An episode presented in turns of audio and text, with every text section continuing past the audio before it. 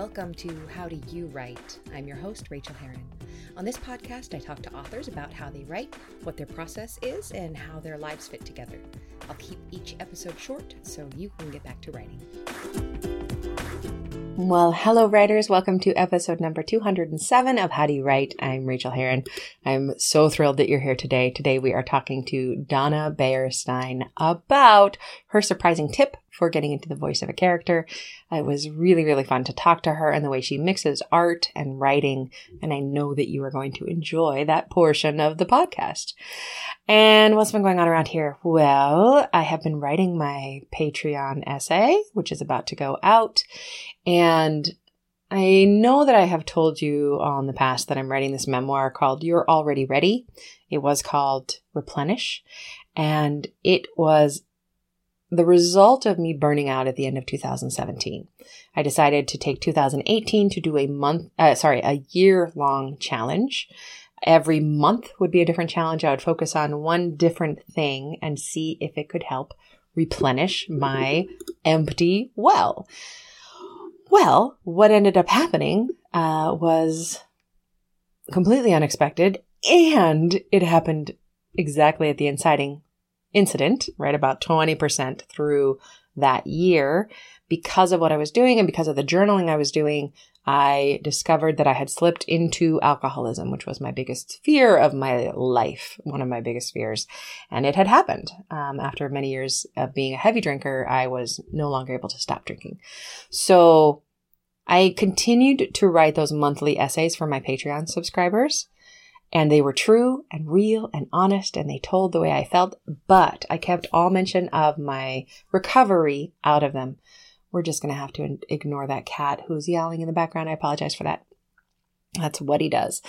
And so I kept all the mention of alcoholism and addiction out of those essays. I am now, as I'm revising the memoir, I'm putting them back in because I want it to be a true uh, representation of the year that I spent. So I am pulling in a bunch of stuff from the journals and I am doing one essay and then I do a little bit of a journal about what was happening at that time in terms of recovery.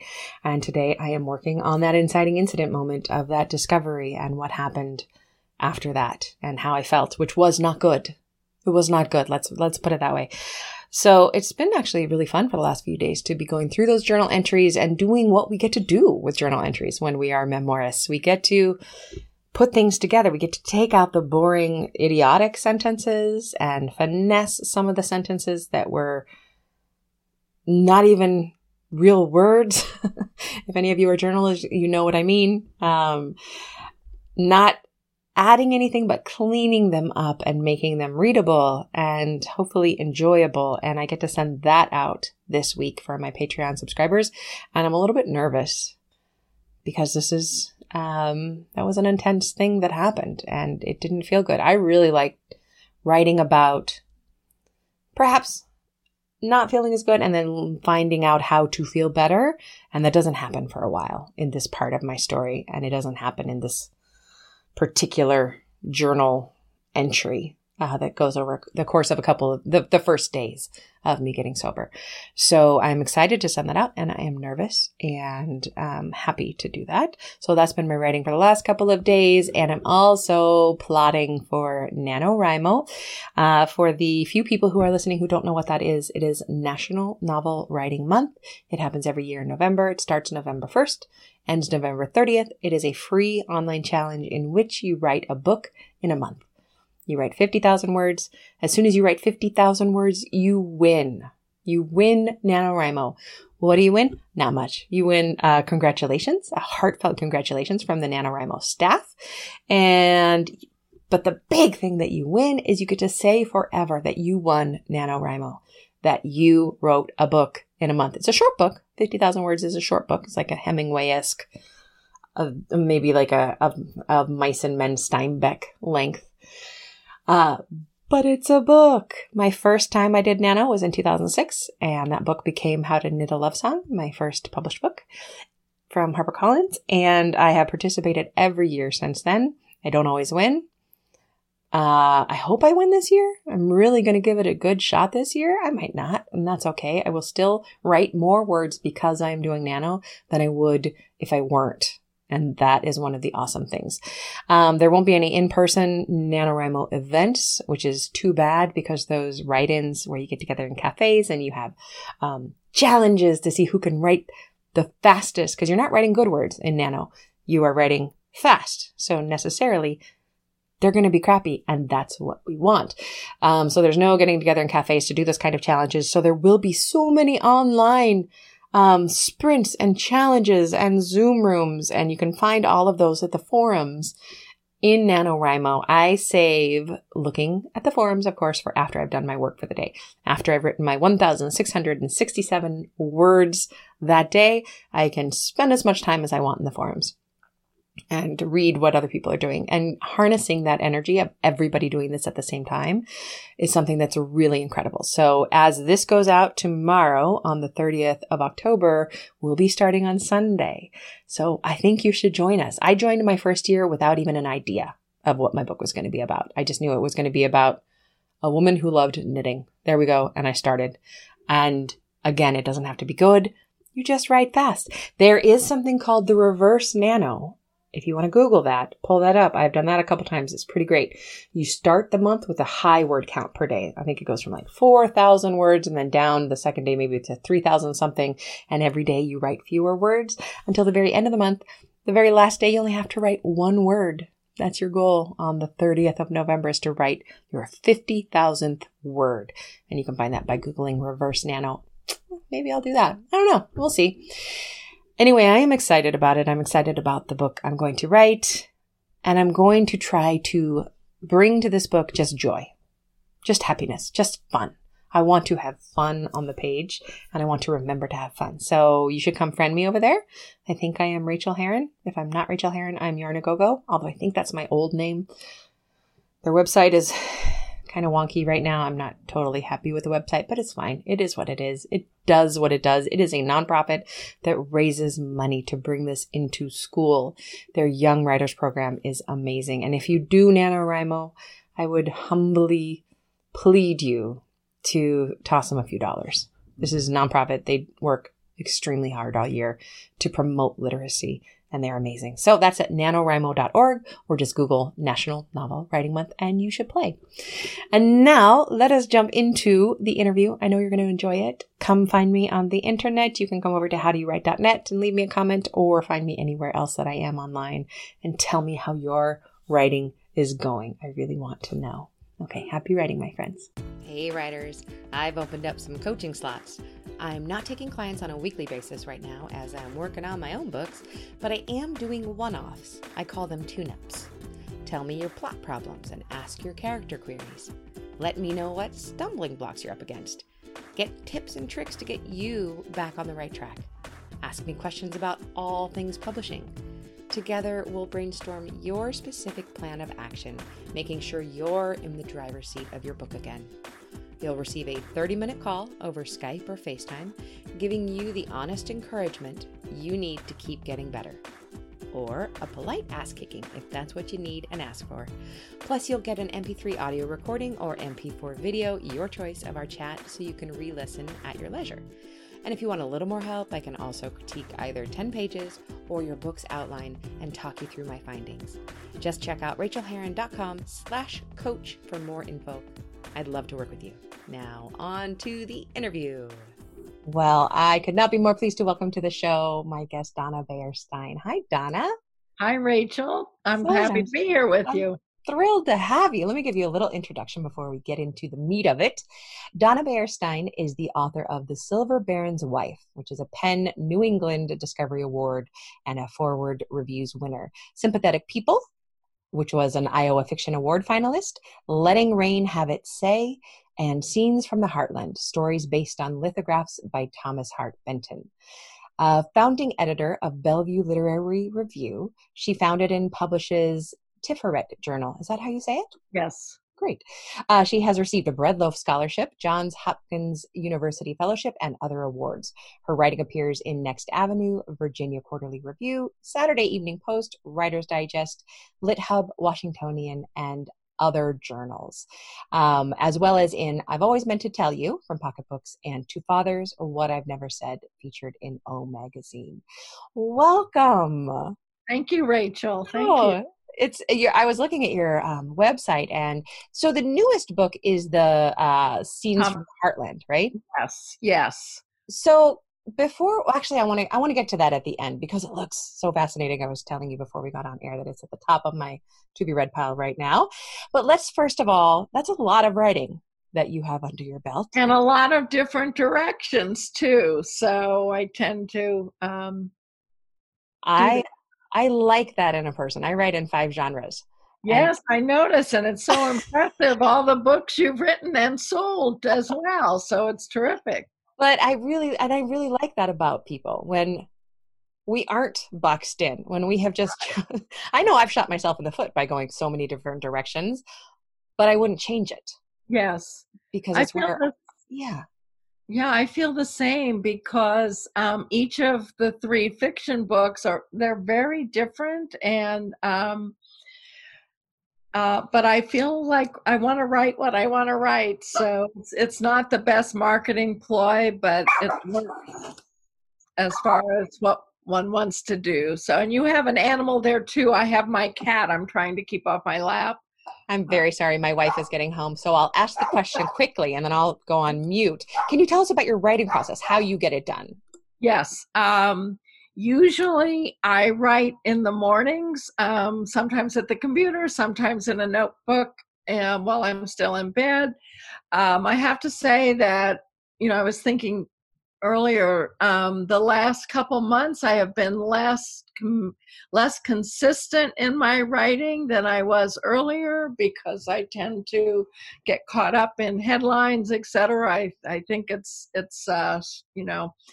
Um, but I find, I really find, and I have always found this in my life, that I feel much better when I write as opposed to times that I don't write. Um, so having multiple projects is a good solution for that. So if I don't feel like working on the on the current novel, I I can write a poem or an essay, etc. Um, again, possibly not the most um, you know fine tuned direct approach, but but it's what works for me. So now let let me ask about the writing by hand. How does that work? Is that like a first draft?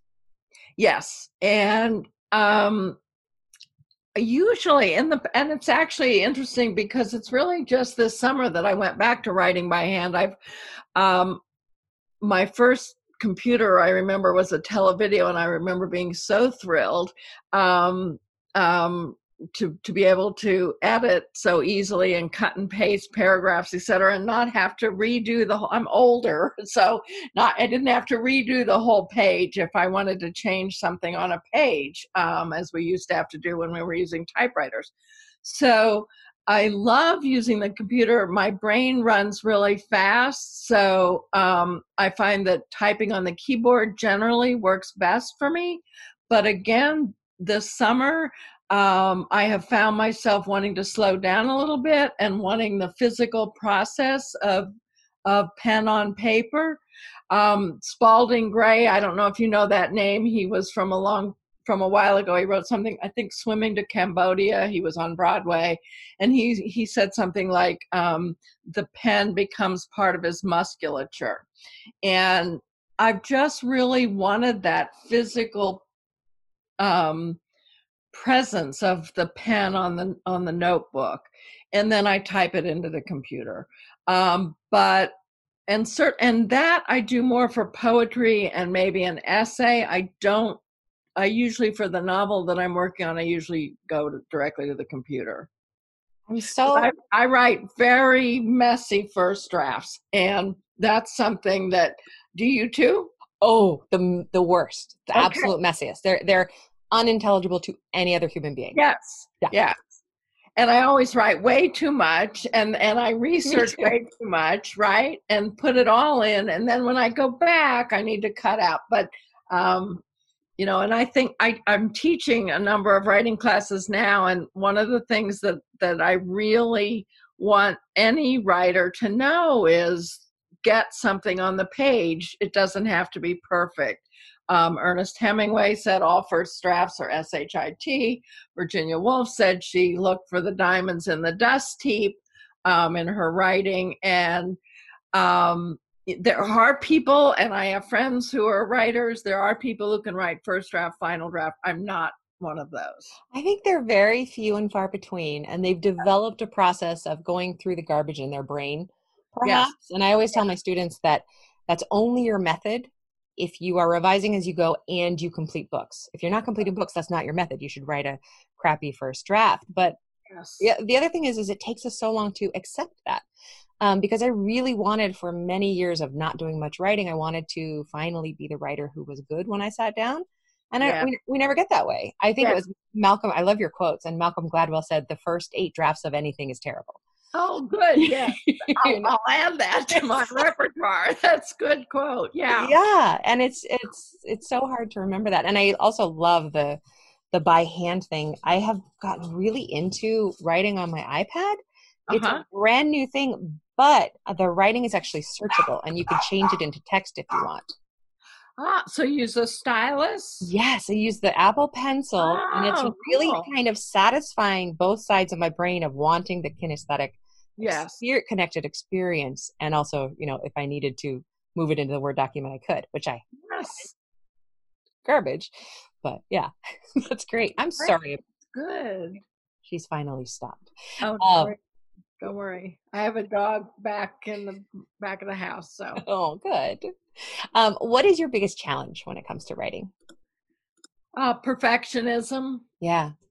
Yeah. Um, and with the Silver Baron's Wife, for instance, that that novel is a topic that obsessed me um, for decades. And um, Baby Doe Tabor um, in Colorado, I first learned about her when I was seven years old, and her life obsessed me.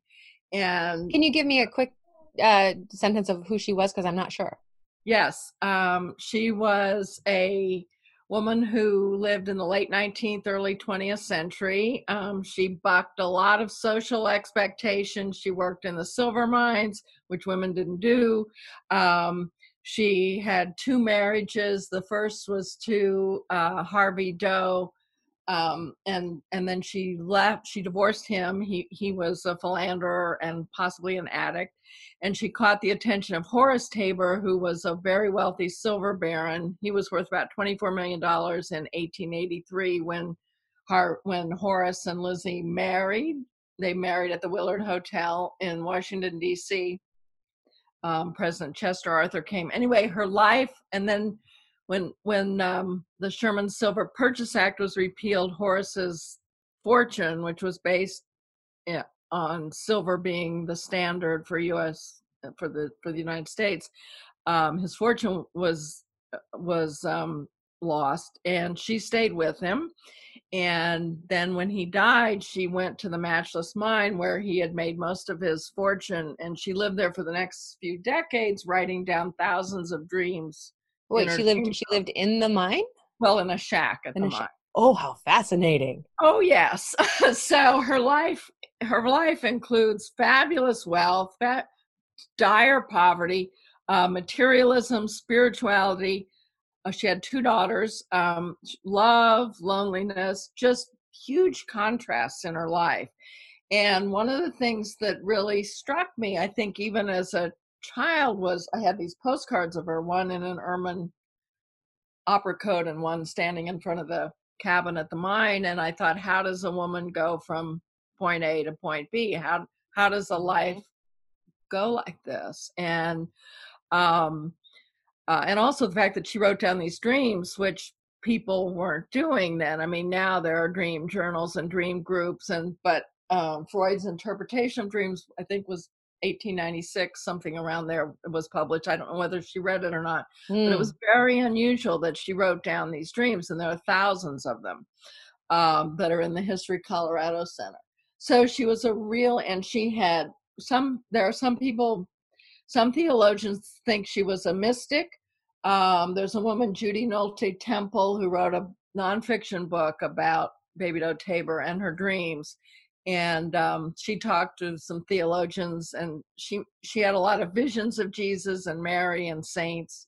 Oh wow! Other, other, people think she was crazy. And so what was that like to take that, put it into a book along with that perfection, perfectionism uh, that you oh, have? Oh, it, well, it took a long time talking about the first the first chapter of that book of that novel of this novel. Um, I rewrote and rewrote and rewrote really the first couple pages i had to get it perfect. And i that was a mistake because i needed to write to the end yeah, and then come yeah. back. So that was a lesson i learned.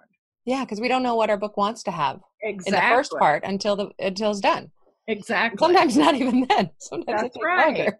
that's right. Yeah oh wonderful. What is uh, your biggest joy when it comes to writing um, finding um, synchronicities in research, like when yes. I'll stumble upon something. I love that. And like in the Thomas Hart Benton book, um, I I own one lithograph by Benton. I'm from Kansas City originally, and my father was given one of Benton's oh, how cool. Yeah. So one day I sat down. I had written my first book was a, a collection of short stories, and I thought I want to do something that's um, you know, kind of out of the realm of my daily life and not contemporary. And I started creating a story based on what I saw in the lithograph. Um, and that was published in Virginia Court. That story was in Virginia Quarterly Review. And then I decided, oh, let's do some more of these. And I happened to own a book of lithographs um, by Benton. And one of them, here's an example of synchronicity in research. One of the lithographs shows two women standing by a flooded river, and Benton had titled it The Flood, and it's 1937. Well, I didn't know, but there was a very large, very damaging flood in 1937. And um, I did research, and one of the places that was flooded was um, New Madrid, um, Missouri, which was uh, and and there was a landing that was literally called compromise. And i remember i can't remember the year i wrote that story but it was the last story i wrote for that book. And at the time and this is before today when it's even more terrible but at the time i was thinking about the divisiveness in this country. And i see this landing called compromise and that struck me um, and there was a church in in in the research I found in New Madrid. There was a church that literally sat on a state line, and the people from Kentucky sat on one side, and the people from Missouri sat on the other, and they had ar- men with guns at the ends of the pews. Yeah, and I thought, whoa. Um, oh my anyway, gosh I know. So that really seemed to touch on what was going on and is still going on in this country. Um, so that was an example of wow, you know, it was just perfect um, for a theme that I wanted to explore. And it's so interesting when you go looking, you find something. That's just what happens. Yeah. And the other thing I love about synchronicity is that how it happens all around us and yeah. we hear things on the radio and somebody mentions a word that you've never heard before you just learn for this book and you hear it four more times that week you know yes. it's it's beautiful so can you share a craft tip of any sort with us um, one thing that i've realized is that that is that it's helpful that it's something to consider is when you when a writer is creating a character to at least do one draft in first person um, I, th- oh. I think writers need to be actors, psychologists, and wordsmiths. And um, I I find that getting into a character, writing from that character's first person point of view is helpful. It may not stay that way. I may later go change it to third, but it helps me get inside the character. That is wild, and I love it. I have only done one book out of the 26 in first person, and it's the most recent book. Yes. And um, it was it was really scary in a way to be that close inside her head. Um, that's fascinating. I love that idea, and I'm going to use that in the future. and 26 books. I'm so impressed. That's amazing. you must be a much more disciplined writer than I am. I I have little discipline, but a lot of stamina.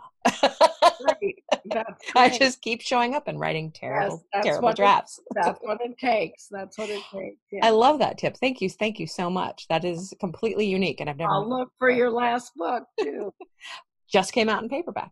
Okay, great. it's so a I thr- yeah, okay. Thriller about police corruption. So I don't know if that's up your alley. But. Awesome. Yeah. But wait, so I saw something on Twitter. Were you a police dispatcher? I was. I was a police and fire medical dispatcher for 17 years. So this was the book that was about the dispatcher that I had to get out of the industry in order to write. I haven't dispatched for four and a half years. So Wow, but you wrote it in first person. that one actually was in third. The one I Oh. just turned in that's coming out in spring is in first person. Okay. Yeah, yeah. But it was fun. It was really fun. Okay, so what thing in your life affects your writing in a surprising way? Um, um, probably. Um, well, there are two ways I can answer this. One is that one is that um, I sometimes let my emotions get the best of me, as and that affects um, the consistency of the writing. Mhm, I think that might be a common thing for writers. Yeah, How- and how and does it- how does it affect it? What in that in, in that I um that I have to push myself more to get to the computer or the notebook, Yeah. and I have to keep myself away from Twitter news and headlines. And again, especially with the pandemic and everything else going on right now, that's kind of really up up and um you know that that's the negative side the the positive lesson from that is um acknowledge what you're feeling and go sit there and write anyway I'm and 48 years old and I'm just learning how to feel feelings. I am not good at it. Oh i'm i'm too good at it. It's not it's not a plus you know so um uh i mean there's a balance obviously but but i think the thing i think the thing um that's important is that even if you don't feel like writing get out the pen and notebook and start free writing and say i don't feel like writing right now but and Yes. just let it come out. And again the classes that i teach you know they have i give them prompts and they have free writing sessions and and it's like silencing that inner critic Yes. and and silencing that voice that says i don't want to do this right now and just doing it and lo and behold every time i do that i feel better and- Every single time. right It never misses. Yeah. Sometimes you don't get anything good out of it, but other times you get gold that you had no right. idea you could pull from nowhere. that's right that's right Yeah. And no That's- matter what, you feel better. My wife always tells she can tell when I haven't had a writing day. Because yes grumpy. yes yes So. I'm not Right. good at feeling emotions, but perhaps I'm good at showing them. yeah Maybe too too good. Okay, so what is the best book you read recently and why did you love it? oh no question about it the overstory mm-hmm. by richard powers I love Richard Powers, but I haven't read that one. Well, this is the first of his that I've read, and it's oh my god, it blew me away. I think it's one of the best books I've ever read. I also Oh. really love Lincoln in the Bardo a few years ago. Those two books are the best, are two of the best books I've ever read. And um, the Overstory is just a work of genius. And What did you love about it? the way he um, shows the interconnectedness, not only of trees. Um, Mm-hmm. Oh, I'm sold. but- oh oh it's all about the environment and trees how trees take care of each other um, and the importance it's also about video game creation it's it's i can't even say what it's about because it's so huge and there are multiple characters multiple stories um, when i first started reading it i thought i didn't realize it was a novel and i read the first section chapter and i thought it was going to be a collection of short stories.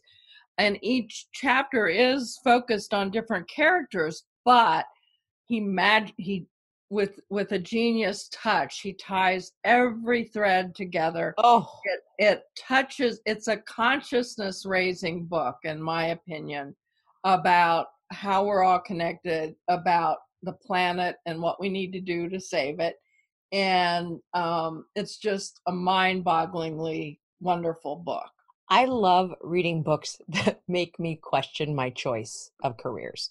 You know, I really, really love it where I am stumped by how someone can be that intelligent and do all of this. Like that is Oh. one of my happy places. So oh, that's going to be right underneath your book on my Okay.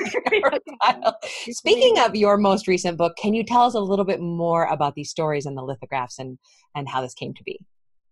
Yeah. Um, again, you know, I, I own one of the lithographs and, um, you know, just had And it's fun. nine. Is it nine stories?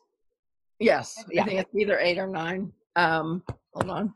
That's terrible. I should know that.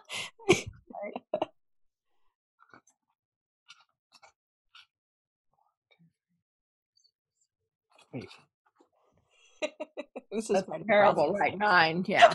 um, sorry. And, um, um, uh, it, it was just the first, it was interesting because, um, my first book of short stories, Sympathetic People, while it's not autobiographical, there are elements of it in it that are Mhm. autobiographical or things from friends' lives, etc. And I really was thinking I want to write something that's not related to my life. Well, lo and behold, so I go into this Benton lithograph, which actually I don't know. Oh you, yeah. Can you see Oh it there on the wall? yes, gorgeous. Yeah. So, and it's a two boys on a horse, and there's a gray farmhouse in the background. And, um, uh, you know, I started just basically describing what I saw, and then I started doing some research from Missouri, Missouri in that era, and farming, etc. And um, I knew that I didn't want the main character to be an adolescent boy, so I started thinking, well, there are logs cut. That means there's an adult around. There's a farmhouse in the back. The parents are probably Mm. there. And I went into the voice of the wife, um, mother, and um, it's it's really her story. So what surprised me was that I mean anything we write, our own psyche makes its stamp on it. Mm-hmm. So it surprised me that that came out in that story. But again, I love doing the research and I love making up a story based on a picture. I think that is such a beautiful, beautiful idea. Plus, you're. I I didn't know who he was before. I Oh, okay. I Uh, He's a, saw this. He was a regionalist painter from Kansas City and Martha's Vineyard. He was actually the uh, mentor teacher to Jackson Pollock. Oh wow. Um, in the Metropolitan Museum of Art in New York, there's a room um, full of, I mean, his paintings are in museums all over the world, but at, at the Metropolitan Museum of Art, there's a room um, that his murals are on all four walls, and it's called America Today. And it shows there are bankers and farmers and steelworkers and dance hall girls and Oh, all these, you know, the the the incredible variety of people that make up America. I love that. I would love to be able to go to New York and look at that. Can't wait well, for us. You, you can Google it and see. It's Yeah. really um, so. So he was he was a very he was a very famous um, painter and Plus, you um, have this connection to him through your father yes, and Kansas this City. lithograph. right, Yes. Yeah. Oh, that's beautiful. Okay, and where can we find you online? Uh, my website is my name, donnabaierstein.com. And I also publish an interfaith literary journal called Tiferet Journal. That's T I F E R E T journal.com. What does what does interfaith mean in this specific case? Is it Uh, well, my father was Jewish and my mother was Christian, so I grew up thinking we all need to get along. And so I publish authors from different faiths. it sounds like that might be one of your core stories hmm in your life is is that coming together and that um I think that's like probably like true. like that church and yes, the the vision of it being so Exactly. separated, putting it back together. Exactly, exactly. Beautiful. And Oh, our, it is. Our country needs to do that too. It absolutely does. It abs- I'm fingers crossed for the election. Yeah. um, it has been such a joy to talk to you today. To you too, Rachael. Thank you. And I'm going to get your so book. And thank you so much for having me on. Take care. Bye. Have a good rest of the evening. Thank you, you or afternoon for you. Thank you. Thanks so much for joining me on this episode of How Do You Write? You can reach me on Twitter, Rachael Herron, or at my website, rachaelherron.com. You can also support me on Patreon and get essays on living your creative life for as little as a buck an essay at patreon.com slash Rachael, spelled R-A-C-H-A-E-L. And do sign up for my free weekly newsletter of encouragement to writers at rachaelherron.com slash write. Now go to your desk and create your own process. Get to writing, my friends.